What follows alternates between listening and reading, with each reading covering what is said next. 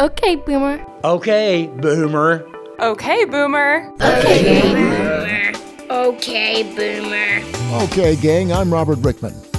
A few weeks ago, I spotted a woman curled up next to a plastic box of her things. I think she was homeless, and though I couldn't see her face, she might have been a boomer because too many boomers are retiring to the streets. So yeah, it's it's a very bad problem. That the homeless population has exploded in Southern Illinois, and that's just not here; it's nationwide. That's percussionist Kevin Lucas, who will be performing a fundraiser later this month for the homeless. We'll hear from Kevin later in the program. And keeping healthy also involves exercise. Walking on a treadmill, texting on your smartphone. Actually, some of us would rather text and skip the treadmill. But what would you think if there was some place to talk and walk where you could actually see interesting things and you'd be talking to real people? We take our time. We emphasize that we're saunterers, we're not hikers. Essentially, what that means is um, we're going to go more slowly. Uh, we're going to stop and take pictures. In the middle of the pandemic, Kristi Weaver organized a group called Shawnee Saunterers for those over 50. The group frequently saunter through Shawnee National Forest. We'll be talking with Kristi right now. Uh, in March of 2021, right in the middle of the pandemic, uh, people were, uh, you know, kind of trapped inside, and I was looking around um, on various Facebook pages, websites, and so forth, and I didn't really see where there was um, a group for people my age um, who could get together and, and do some hiking and enjoy the outdoors uh, at a time when there really wasn't a whole lot else we could do. Um, and uh, so I decided I would just create the group, and it really took off. Um, it's it's grown beyond my wildest expectations. So, What date did you start the group? what year? uh, this would have been March 23rd of 2021. And you told me it grew to a size of 1,300 members in eight months. Um, I, when I originally started it, I thought perhaps we'd have maybe 200 members at the very most. Um, and just overnight, it just exploded. You know, word of mouth got out. People started enjoying it and telling their friends. And the next thing I knew, I was, you know, dealing with over a thousand people. So um, it's been an incredible experience. And of course, you're hiking in southern Illinois. Now, people, as I mentioned, think of Illinois as Chicago and corn and soybeans. What's different about southern Illinois? Well, we have the Shawnee National Forest here. Um, I came down here in 1989 from the cornfields of Normal, Illinois.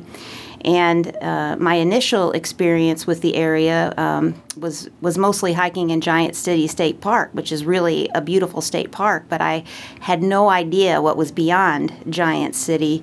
Uh, we have another state park here, Ferne Clyffe State Park, and so many other areas: Bell Smith Springs, Jackson Falls, Burden Falls. All these really terrific places all over down here.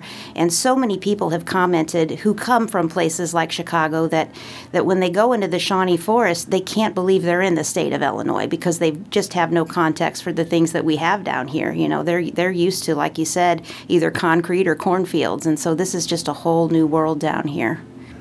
Now, in this brave new world, let's take a baby boomer who is retired and uh, he or she really doesn't want to do much, and they're going to the refrigerator periodically, uh, eating the popcorn, maybe a few beers. Oh, a cake came in, and then you eat the whole cake or the pie or whatever it is, and they're starting to gain weight. And I've been through this myself, where when you get a little heavier, you don't want to move. What would your advice be to someone who is in poor physical condition to start, just to get started? Well, you know, we have hikes that, you know, are for people with different skill levels. And so some of our hikes are um, for beginners, and, you know, so they don't have a lot of hills or a lot of distance to them, and the terrain's uh, fairly easy to navigate. But um, I started out by walking around Campus Lake at Southern Illinois University, you know, just to kind of get in shape and to to build some endurance. And so just walking on flatter surfaces and increasing your mileage over time is helpful. Uh, and then signing up for some hikes where you know we're hiking one maybe two miles at the most and uh, when i post hikes on our facebook page um, i always am very descriptive so people know what they're getting themselves into you know so for example if we go to a place uh, that's more challenging like the little grand canyon I let folks know this is a really difficult hike, and you should only do this, you know, if you're in, in fairly decent shape. Um, so I don't want anybody to get out there on the trail and be surprised or, or have some kind of emergency. So we try to, to keep folks aware of, of what they're getting themselves into. But also, um, not just in terms of physical health, but I am a mental health therapist. And uh, the Japanese have this concept of what's called forest bathing. And so, from a mental health standpoint, I can see how it's been tremendously helpful to people, particularly, you know, during a global pandemic where people are feeling very isolated and getting depressed and anxious and so forth. Just being able to go out into nature and to allow yourself to be nurtured by nature uh, is just an incredible thing. And I have seen people really benefit from that uh, from a mental health standpoint, too. So, all the way around, I think it's really impacted uh, people's well being and just, um, you know, we're wired to be in nature, you know, yet most of us live in, in urban areas and so forth. And so it's kind of like that, that old expression, you know, that, that going into nature is like going home. So, uh, yeah, it's been it's been terrific. It really has. So not only could people who have a lot of experience hiking do this, but they can join and go on a really easy hike just to start off to get back into shape.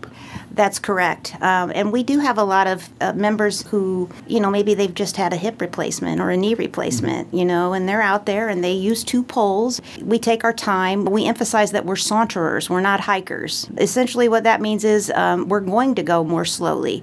Uh, we're going to stop and take pictures, and it never fails. In every group, we've always got someone who's a tree expert or a plant expert um, or who's familiar with the history of the area that we're in. And so we've always got interesting interesting conversations going on, and we're all learning from each other on these hikes. And so, um, but but but I do emphasize that we're going to slow down and take it easy. We're still physically fit for the most part, but um, uh, we also don't want to do anything too over the top. Might result in somebody uh, getting injured. So so we do take our time. Sure. You showed me the definition for saunterer. Could you go over that? Sure. The term came from a John Muir piece that I read where he was explaining where the word saunter was actually derived from. It's actually a French word. He says, hiking, I don't like either the word or the thing. People ought to saunter in the mountains, not hike. Do you know the origin of the word saunter? It's a beautiful word. Way back in the Middle Ages, people used to go on pilgrimages to the Holy Land, and when people in the villages through which they passed asked where they were going, they would reply, a la Santerre, to the Holy Land. And so they became known as Santerers or Saunterers. Now, these mountains are our Holy Land, and we ought to saunter through them reverently, not hike through them.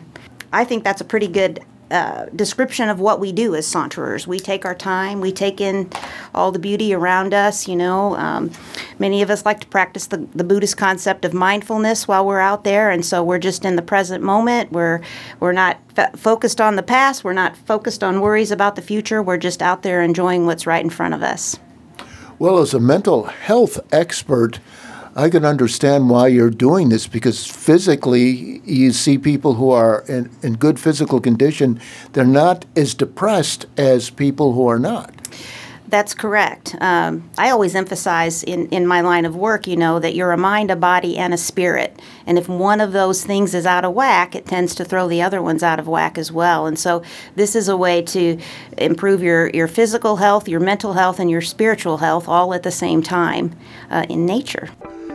Kristi Weaver, and Kristi Weaver uh, was on the air about about six months ago, and uh, she uh, talked to me about uh, Shawnee Saunters. I joined it. I've been taking uh, little saunters around Campus Lake.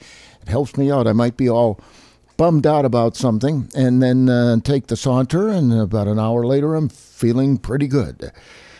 And the um, theme of health continues with the news. Boomer News on OK Boomer. I'm Robert Rickman. Let's talk about teeth and cognitive decline if you don't take care of them.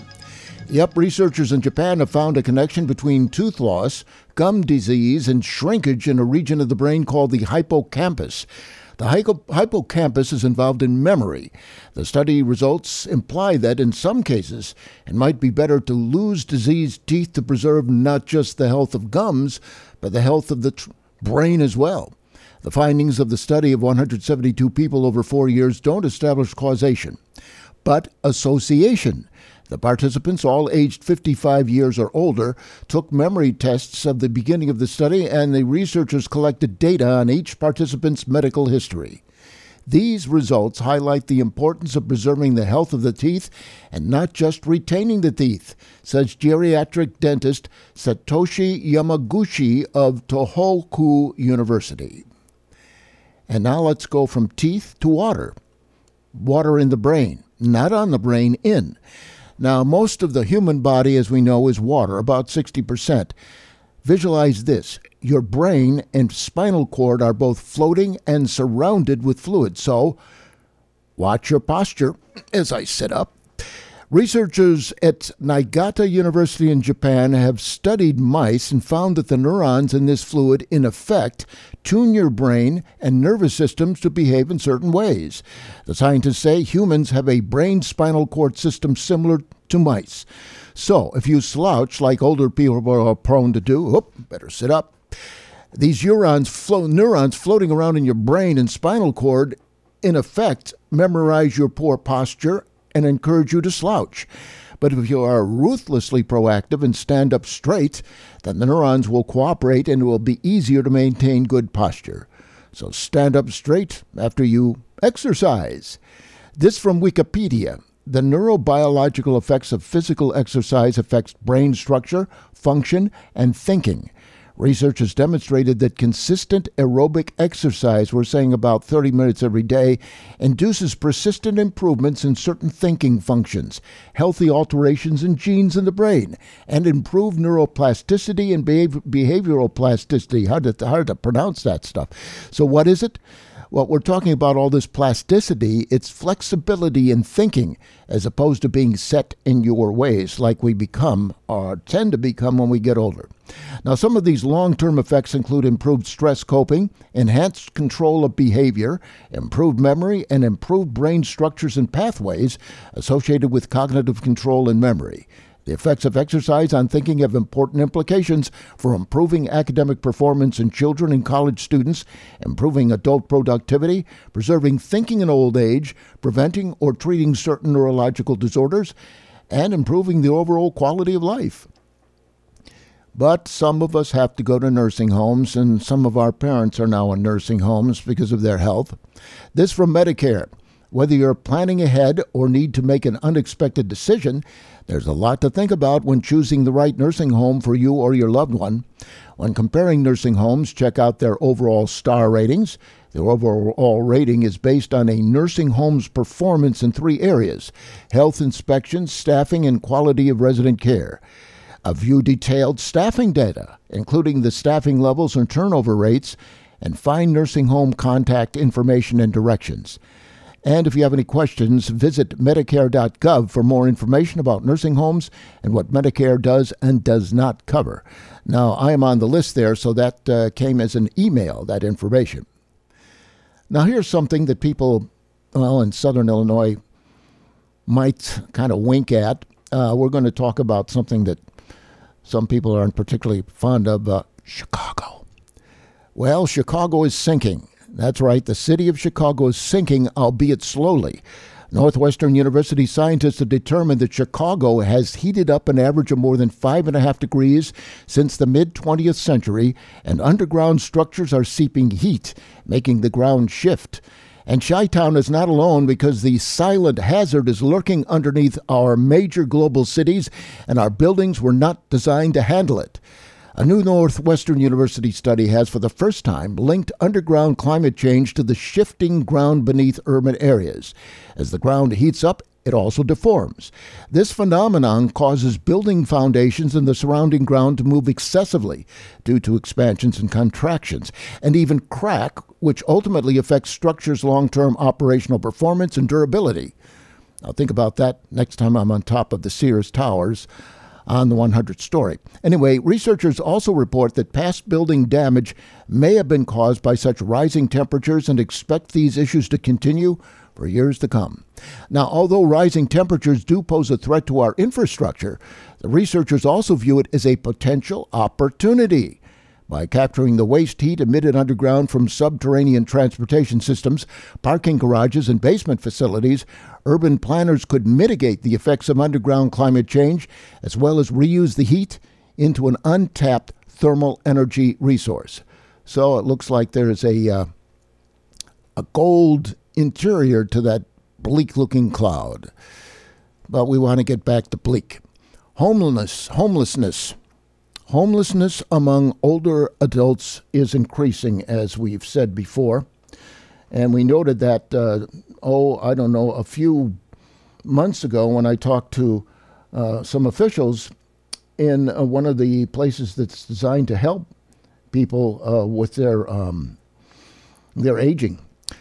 Anyway, among single homeless adults, approximately half are ages 50 and older and almost half first became homeless after age 50.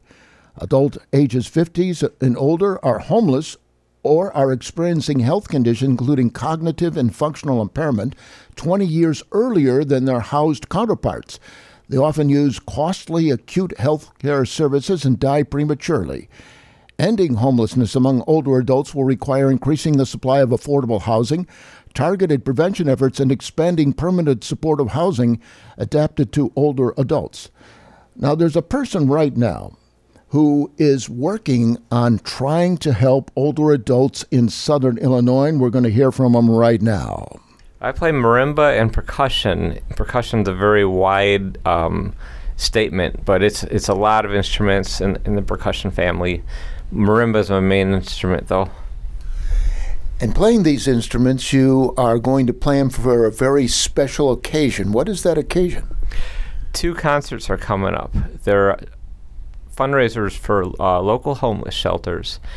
The first one is uh, the 23rd of July at Alto Vineyards from 2 to 5 p.m., and that's a fundraiser for the Good Samaritan House. The second one is going to be Saturday, July 29th, 2 to 5 p.m at Blue Sky Winery, and that is for the Carbondale Warming Center. Now, there have been some real problems funding these organizations that take care of homeless. And as I mentioned before, some of the baby boomers are retiring to the streets. How bad is the problem here in southern Illinois? It's really bad. Um, I've noticed, and I'm sure many locals have noticed, you just see more homeless people out on the streets, and I've seen a lot of baby boomers. Um, and I've seen people as young as 20 years old on the streets. It's crazy. Like before the pandemic, it was rare to see a young person on the street, and now you see them all over the place. And, and you're right, baby boomers, you know, are just retiring on the streets. And a lot of them just ran out of money, or or the economy's bad with inflation. So yeah, it's it's a very bad problem. The, the, the, homeless population has exploded in southern Illinois, and that's just not here; it's nationwide. But I, we can't fix the world. We can just do what we can do here. Well, I understand that uh, some of the surrounding communities are shipping their homeless to Carbondale. Yeah, you know, I've heard that too, and um, the the reason they're shipping them here is because they think Carbondale has all these these resources that we we can take care of them. We do have resources, but you know we don't have enough. And like my view it, on it is that every city needs to do its part.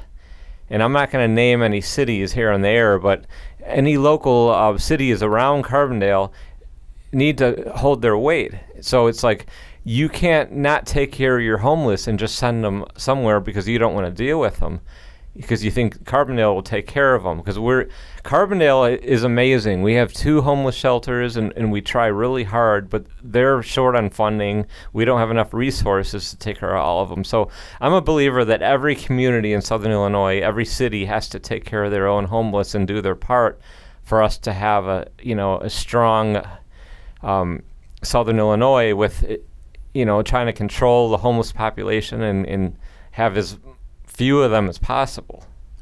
Have you been to any of these shelters to take a look at them? Yeah, I have. Um, and they're very low on funding. They're overrun with people. Like Good Samaritan House has too many people that they can accommodate most of the time. Most of the time, they're overfilled, and they don't have the money and the resources. And they try to accommodate everyone, but it's really difficult when when you're real low on funds and you're you know, and you can't buy enough food. And the warming center here in Carbondale, um, they're founded in 2018, and they have the same issues to where they can't feed everyone that comes in the door. And, you know, it's just, we need more help. And that's why I'm having these two concerts. It, it's to help Carbondale. And, you know, we're happy to take care of any homeless person um, from that come from uh, outside cities because they're human beings at the end of the day. So I put the blame on those cities who are unwilling to take care of their own homeless and they just ship them here because they don't want to deal with them. It's not the person's fault. It's it's the city that, that sent them over here. And in addition to baby boomers, uh, I understand a few years ago when I lived in Tennessee, I knew a couple of schizophrenics.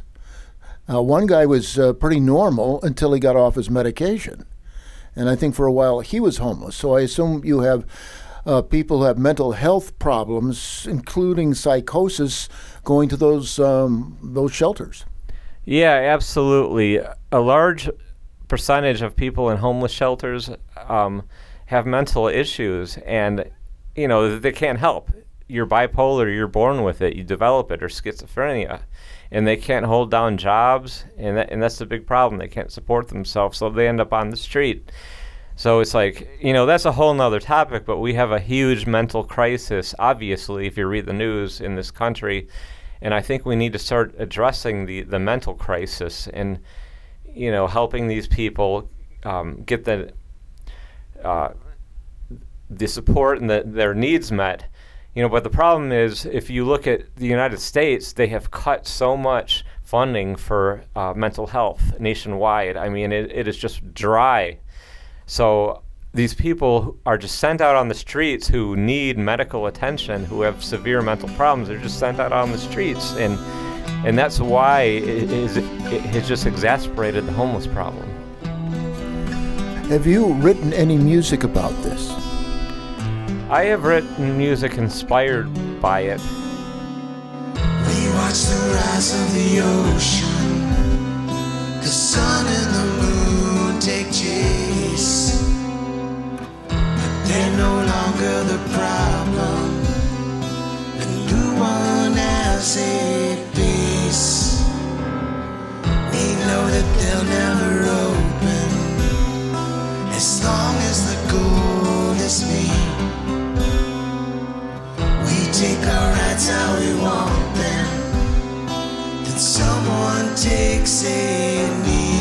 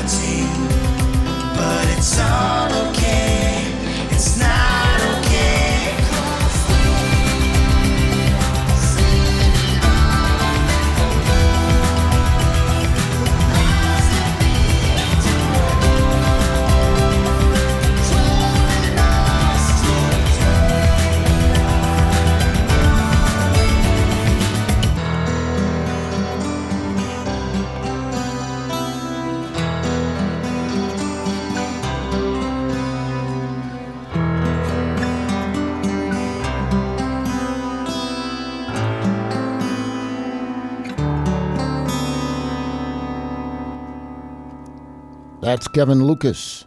And he was performing the song that inspired him, and the, and the inspiration came from homelessness. He's seen it all before. Now, Kevin will be appearing at two homeless shelter fundraiser concerts this month. The first concert is a fundraiser for the Good Samaritan House of Carbondale and will take place Sunday, July 23rd, 2 to 5 at Alto Vineyard in Alto Pass. And the second concert is a fundraiser for the Warming Center of Carbondale and will take place on Saturday, July 29th, 2 to 5 at Blue Sky Vineyard in Makanda, Illinois. Well, let's see here. Oh, time to get up. Uh, no, I've been sitting up straight like I recommended during the newscast, but it still hurts. And we're going to take a walk to the coffee pot. Then we're going to take a walk with Anna. That's next, after our walk to the coffee pot. So we're walking along here, and ooh, July 14th. When's July? Oh, that's today. 7:30, grown-ups night, and they're going to present I don't know if you've ever heard this. Jaws. They're going to have the movie Jaws at the Super Splash Park, 625 South Giant City Road. Let's get the coffee going. Yeah, I remember seeing Jaws. It scared the hell. okay. Free summer drama camp, July 17 to 28 at Anna Arts Center, 117 West Davie Street, Anna, Illinois. Brad Stamp will direct the drama camp and you'll learn all the aspects of the theater from acting on stage to designing sets. No prior drama experience is required. The camp is dedicated to provide affordable, accessible training for any student seriously interested in learning about the acting process, set design, and lights and sounds. First week will be during the day, 8 and 12 till 12. And if you need any more information, uh, contact Lee at 904 625 1109. 904 625 1109. Oh, the coffee's ready. We're going to try it out on our WDBX official mug. Mm. Janice Paul, station manager, said, I cannot drink coffee unless I'm drinking it out of the official WDBX mug. Okay, now we're going to take a walk with Anna, uh, but it, that walk actually took place about six months ago. And uh, when I was exploring the radio station one day, I found the WDBX telephone booth. Yes, I found a telephone booth right behind the coffee machine, and it was a strange morning. Yeah, it rang. So I'm going, what in the white? And I opened the thing up, and it rang again. And I said, hello? Hi. Is this is this Anna? This is definitely Anna. Well, how did you get the phone number to the radio station? I looked it up on the internet. Oh, well, okay. Oh, I just saw a note on the phone that says Anna's calling. Oh, I put that note on the phone. It's the COVID brain fog again. Well, Anna, how are you doing? What What are you up to in Houston? I'm taking a walk. Walking through your neighborhood, I assume. Yes. Although I'm headed for a neighborhood bayou. A neighborhood bayou. Well, considering it's Houston, that wouldn't surprise me. Um, do you often take walks? Uh, Because I've talked to you on the phone several times, and uh, many times you're walking. Yes, I try to take a walk every day. I count my steps, and I uh, was starting out with about 5,000 steps, and I'm working my way up. Uh, this week I've done really good. I, I went over 8,000 steps. I averaged 8,000 steps a, w- a day. Well, that's a lot of steps. How, how far is 8,000 steps for you? I don't know, couple of miles, maybe? maybe. I'm thinking more a mile and a half. Wow. Now, we went to school together back in the 1970s, so you're not 39 anymore. Darn. Would it be okay if I were to tell your approximate age? Why don't we just leave it that we both went to school in the 70s and let them figure it out? 70 to 74. Okay, so why do you count your steps and why do you do a lot of walking? Well, I want to stay in shape, and I am no athlete. I mean, I'm not interested in marathon running. Um, I like swimming, but it's a hassle washing my hair and drying it and everything afterwards. Um, I don't mind riding a bike, but the last time I rode a bike, I had an accident, so I just I'm just sticking to walking. And I figure if I walk some every day, um, my insurance company gave me a pedometer back in the 90s. And that's when I started walking, and I've been pretty pretty good about it ever since. What's the purpose of it? Are you doing it just to look at the trees and flowers, or is there some other reason? Well, I guess there's multiple reasons. Um, one is to stay in shape. Sitting, I mean, it would be very easy for me to sit around and be a couch potato, but while I might enjoy that, my body would protest after a while. And I've found I have gone to the gym and I have found in a hurry that um, I would much rather walk around outside than on a treadmill. So, yeah, I have some appreciation for walking around outside, seeing the change of seasons, seeing how the neighborhood changes during the seasons, and especially walking around by the bayou, I get to see a little bit of uh, a little bit of wildlife, some some turtles maybe, or some cranes or herons or egrets. So all of the above. How is your health now? I guess it uh, it's good for my age. I mean, I have the health problems I have ha- are more to do with like vision problems and hearing problems. I don't have any problems with blood pressure, that's for sure. And I'm not diabetic or anything like that. And my weight is, is reasonable. The insurance company has a, a, a nurse come to my house to do a, a, a check. And she says my body mass was right at where it was supposed to be. My body mass index is right where it's supposed to be. So, really, aside from things you can't control, problems maybe with the eyes, hearing, something like that, you can't do anything about it.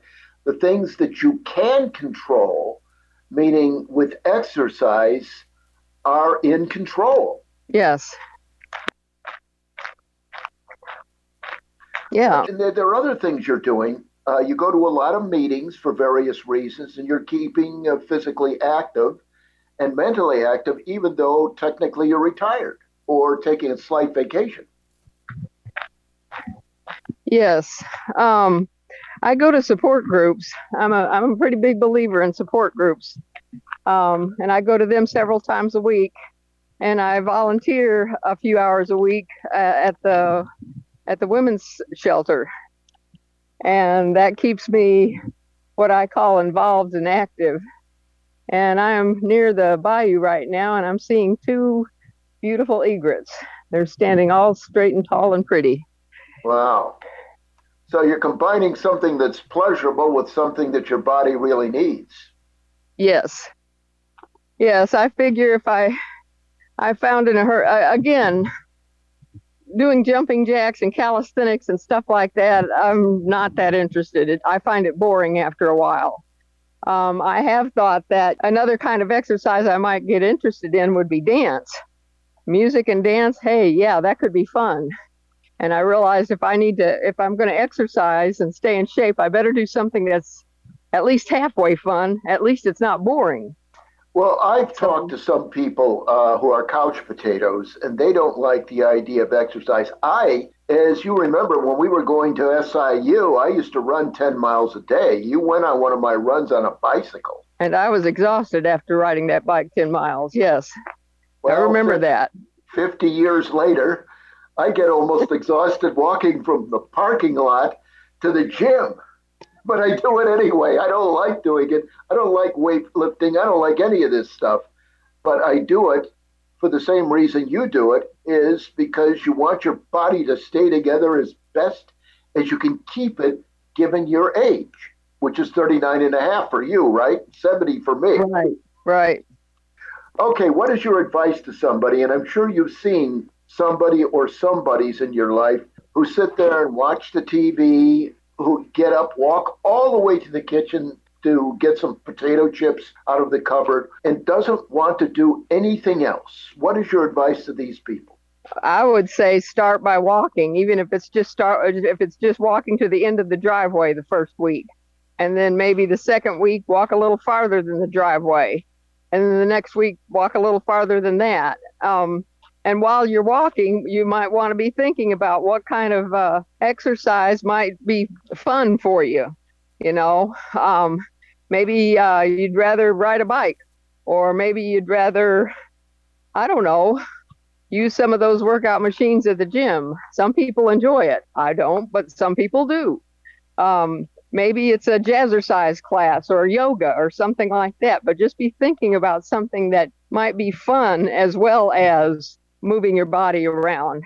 Um, I know for me, I would probably not stick to walking or dancing or anything like that if I didn't think it was fun. What about the pork rinds, the potato chips, the ice cream, the whipped cream, and all the other things some people like to put in their bodies? You don't do that, do you?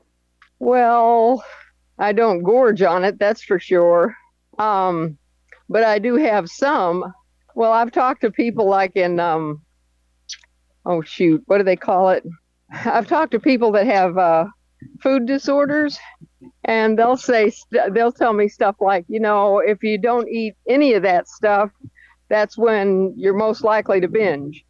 So, you know, I've I try to limit my white flour and white sugar. Um, but I do have some. I just try to make sure it's not a whole lot. I might have some ice cream, I might have some soda, I might have some uh, oh, I don't know. But I just have to make sure that it's not a whole lot and just be careful how much white sugar, white flour I eat. And I watch how much uh, how much fatty foods I eat. And there's still a lot of tasty stuff out there that's not white sugar, white flour, or fatty. I find instead of chips, I might eat nuts. Yeah. And apparently the the fats and oils and nuts are supposed to be good for you. I eat a Um, lot of nuts myself. Yeah. Popcorn is not as uh, uh, it's a snack and it's crunchy, but it's not as uh, heavy duty as as chips. Yeah, that's what I do. Yeah. Well, Anna, have a nice walk in Houston near the bayou. Uh, it was a pleasure talking with you and call the radio station anytime you want. Careful when you say that. Okay, bye bye. Okay, thank you. That was live and direct uh, about a year ago from our WDBX telephone booth. Nobody knows why it's there, but what the heck. That was Anna in Houston, and incidentally, and she's not going to like this, Anna was my girlfriend in the 1970s. But she married someone else, fortunately for her. Okay, Boomer. Okay, kid. All right, when we come back, we're going to look at a film, a film review. I reviewed it, Mm, but it's not a new film. It's a very old film. It's in Technicolor, in a very special Technicolor, and it's about a convent, but it's a horror movie, but not the type you might think. We'll look at Black Narcissus when we come back. Hi, I'm Bob Smith. I'm Marcia Smith. The world is dark enough. So we like to keep it fun and light. Join us for 30 minutes of fact filled fun every week. On the Off Ramp Trivia Podcast. You'll hear fascinating facts about history, music, discovery, Weird animals and everything in between. including little known facts about well known people. Each week, Right here on The, The Off Ramp. Find us wherever you get your podcasts or visit us online at theofframp.show. Are you an aspiring author looking to get your book published? Look no further than Tech Time Publishing Company. At Tech Time, we specialize in bringing the best books to readers everywhere. Our team of experienced editors and designers work closely with authors to bring their stories to life, ensuring every book is of the highest quality. But that's not all. TechTime also offers a unique service to translate and narrate books and revenue sharing. This means that our talented team of translators and narrators will be compensated with a share of the book sales. So whether you're an author, translator, or narrator, TechTime is the place to be. Join our community of book lovers and let us help you bring your stories to the world. Visit our website today to learn more. That's techtime.it techtime.it. And if you're looking for a first class Italian translator, check out Laura Sguigna. It's spelled S G U I G N A. Laura Sguigna, and you can find her on the Tech Time website under Translators. Now, we're going to be um, looking at a movie review uh, of a film made in the 1940s. It was in Technicolor, and it was a special type of Technicolor, almost like a rare Rembrandt a painting. Uh, this film stars Deborah Kerr, and it's called Black Narcissus. It starts out ominously.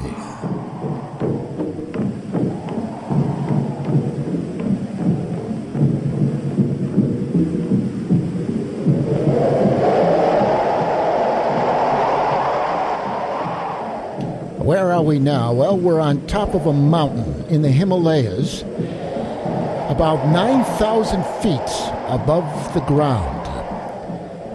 And this is a nunnery, and it's also a school, and things aren't going very well for one of the nuns. All snares of the enemy.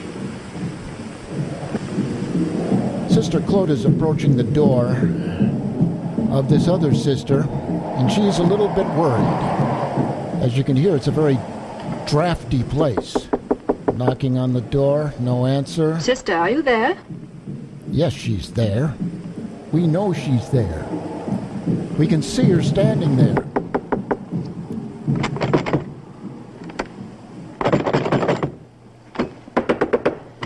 Sister, do you want me to wake the others? Oh. Well, Sister was not wearing her white habit. You have nothing to do with me anymore. I know what you've done. I know that you've left the order. I only want to stop you from doing something you'll be sorry for. Sister Philippa is going back in a few days' time. I want to send you with her. That's what you would like to do. Send me back. And shut me up. That's what you would all like to do.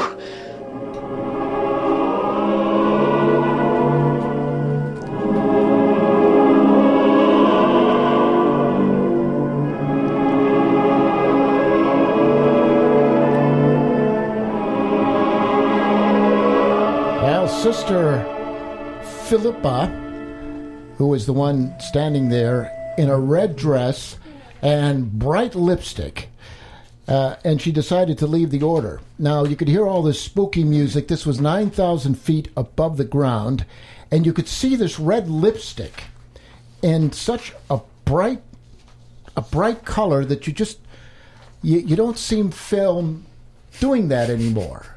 You know, if they were to take a picture of you, Candy, it, well, you're pretty much you're, you're dark. You've got you know, black hair and all, but the point I'm brown. making, It's brown. you know, if it were shot in Technicolor, you'd see that. three strip Technicolor. This film was made in three strip Technicolor. Now you're sitting there going, "Who cares?" I didn't say that. I'm just sitting here listening. I can see you. what your brain's Oh, come doing. on. You want to get in a fight? No, you want to you want to pick a fight with me? okay, Let's go okay, You know okay, what? just- All right, that's it. That's Put- it. put come on. down, put come on. down, put- Let's do this. put Let's the do knuckles this. down. Hey, hey, hey, hey. I'm from the great city of Chicago. We're going to put a I'm from in- Detroit. Well, Detroit. Listen here, sunshine. Okay, now let's let's get back to Technicolor. Yes. Okay, Technicolor was three strips of film. They were all black and white in the camera. They went through a filter, and each one represented the primary colors. Mhm. They were developed, and they were still black and white until the film that you saw in the theater, and they put the dye on, and it and the color is unlike anything you will ever see in your life. And if you buy the DVD or rent it, like I did, because I'm cheap, you will see this thing in fantastic color, color that you don't see anymore. I'm big on Technicolor. Anyway, this is the story of five Anglican nuns. Now, you went to a Catholic school, and I went to a Catholic Yes, school. I did. Fortunately for the Catholic religion, it was not the same school. Anyway, these five Anglican nuns, and the difference I see is that the, the cross they wear, it's not, not a crucifix, it's just a cross. Anyway, they decided to establish a an order in a remote faded palace, formerly a whorehouse, which really doesn't seem to be appropriate. And it was donated by a thoughtful general because it was his. Uh, the sisters are quickly overwhelmed by the privations of this place, 9,000 feet up and perched on a precipice. And you can see that quite graphically in the film. The locals are suspicious at best regarding the nuns as curiosities will soon vanish. Poof. The local government agent, Mr. Dean, that's played by David Farrar, upon whom their existence demands, is sarcastic and more disturbing sexy. Now, this is in 1947, in his walking shorts and no shirt. You'd like that, Candy. As one of the sisters says, the whole atmosphere is strange, frightening them with images like the silent holy man on the mountain, tempting them with worldly pleasures, and suggesting more exciting ways of living in the world than his brides of uh, the Almighty.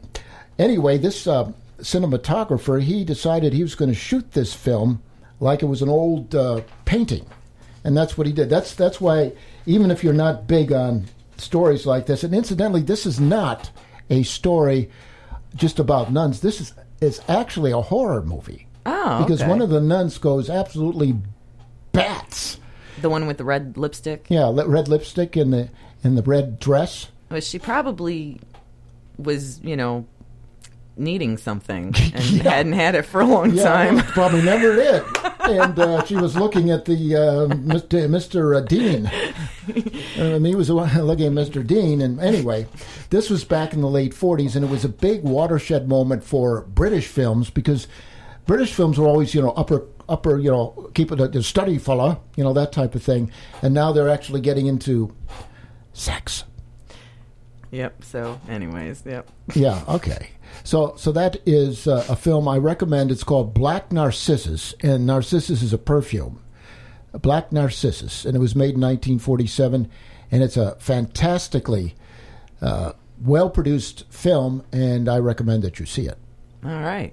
Okay. Now, Okay, boomer. Okay, thanks to Candy Gunn for uh, stepping in with me and reviewing it. And yes, I do have a black eye. She beat me, but you know, that's the way it goes. All right, let's change the subject to the off ramp.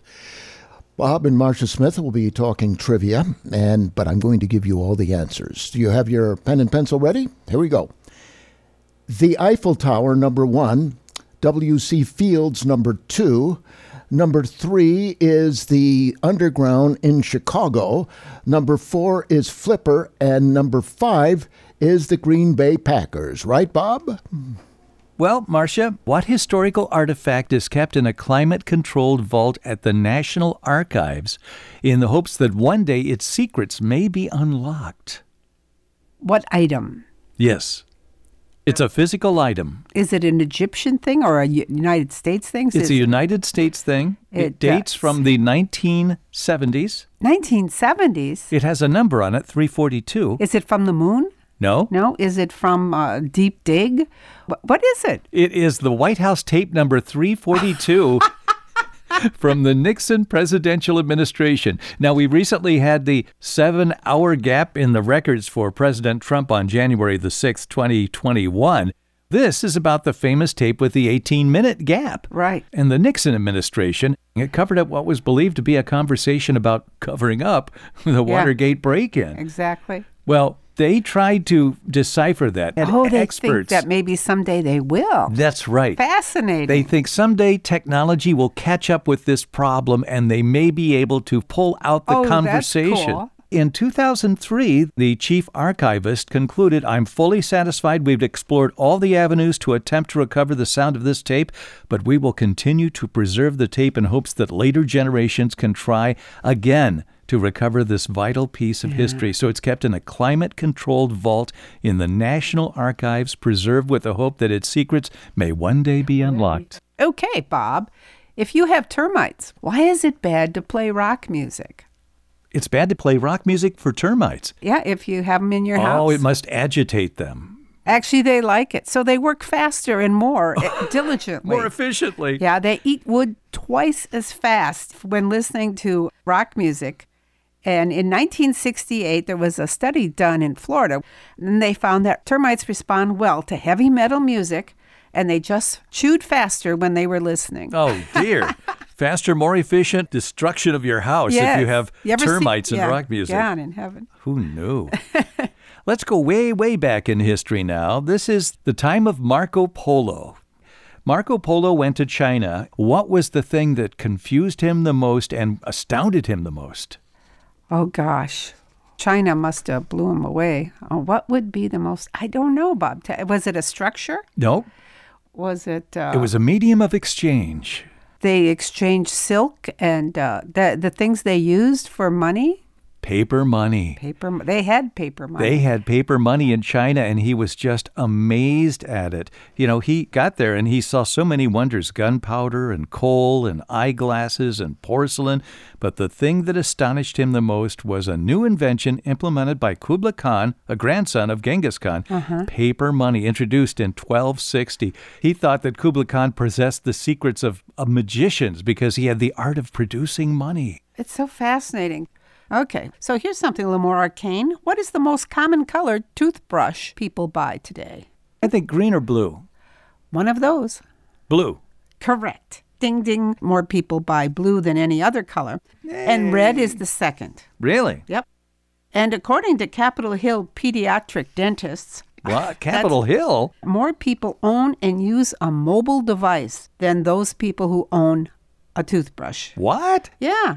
The world has more than 8 billion mobile devices, and only about 3.5 billion people are estimated to use a toothbrush. Oh, this is strange. Yes, That's so- a strange statistic. That's why I brought in the Capitol Hill pediatric dentist. I'm just hoping somehow these people do they- find a toothbrush to What- brush their teeth. Yeah, that's it's a lot of people That's- not brushing. Okay, I have a question for you on Oscars, okay? Uh-huh. Who is the only movie maker who's been nominated in his category in six different decades? The only movie maker who's been nominated in his category in six different decades. So I gave you a clue Six there. different it's a man, decades. six decades. He's still alive. Wow. Okay, give me the decades. The 70s, 80s, 90s, 2000, 2010s, and 2020s.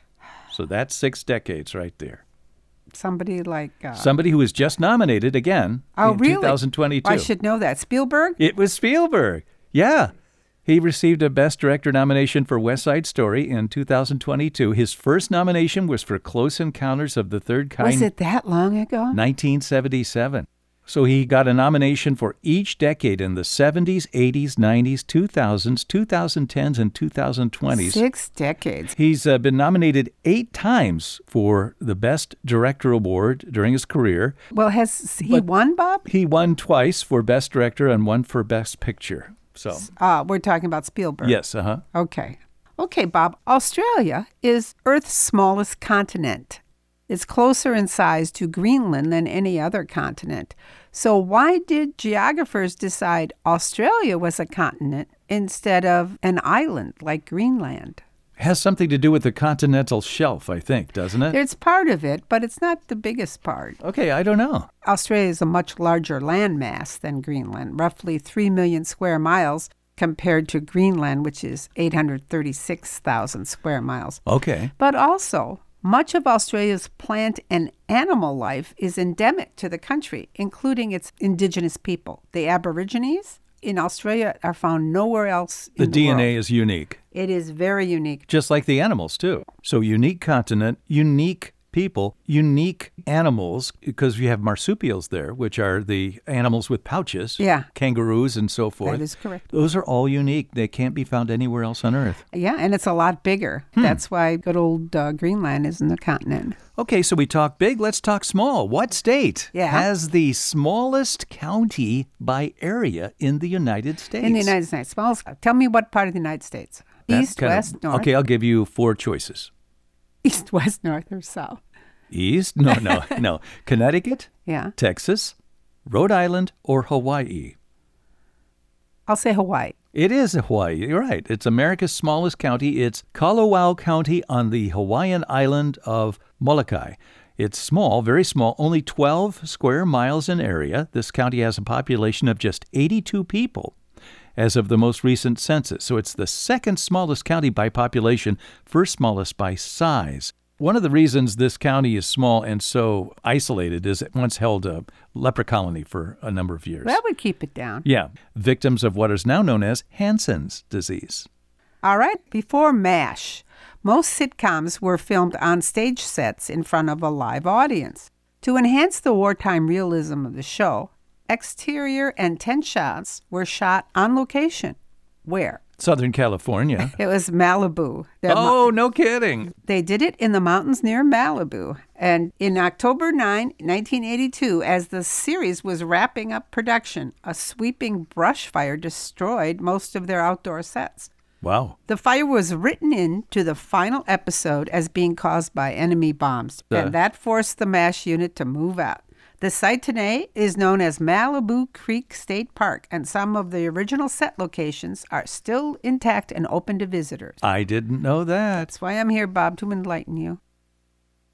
Okay, Bob Rickman, I think that's all the trivia we have for today. Back to you and OK Boomer. Well, thank you very much, Bob Smith. And, and uh, folks, uh, all the answers I gave you were wrong. That's because uh, I was looking at the wrong program, but that's okay. Just keep m- memorize it, and eventually you'll hear all those answers at a future program on OK Boomer with Bob Smith. Okay, Boomer. All right, well, I'm sorry. Okay, Boomer. Okay. Okay, Boomer. Okay. Okay, Boomer. Okay. Okay, Boomer. And that wraps it up. Another OK Boomer. I'm Robert Rickman. Thanks to Roger Ramjet, Kevin Lucas, Anna, Bob and Marcia Smith, and Janice Paul.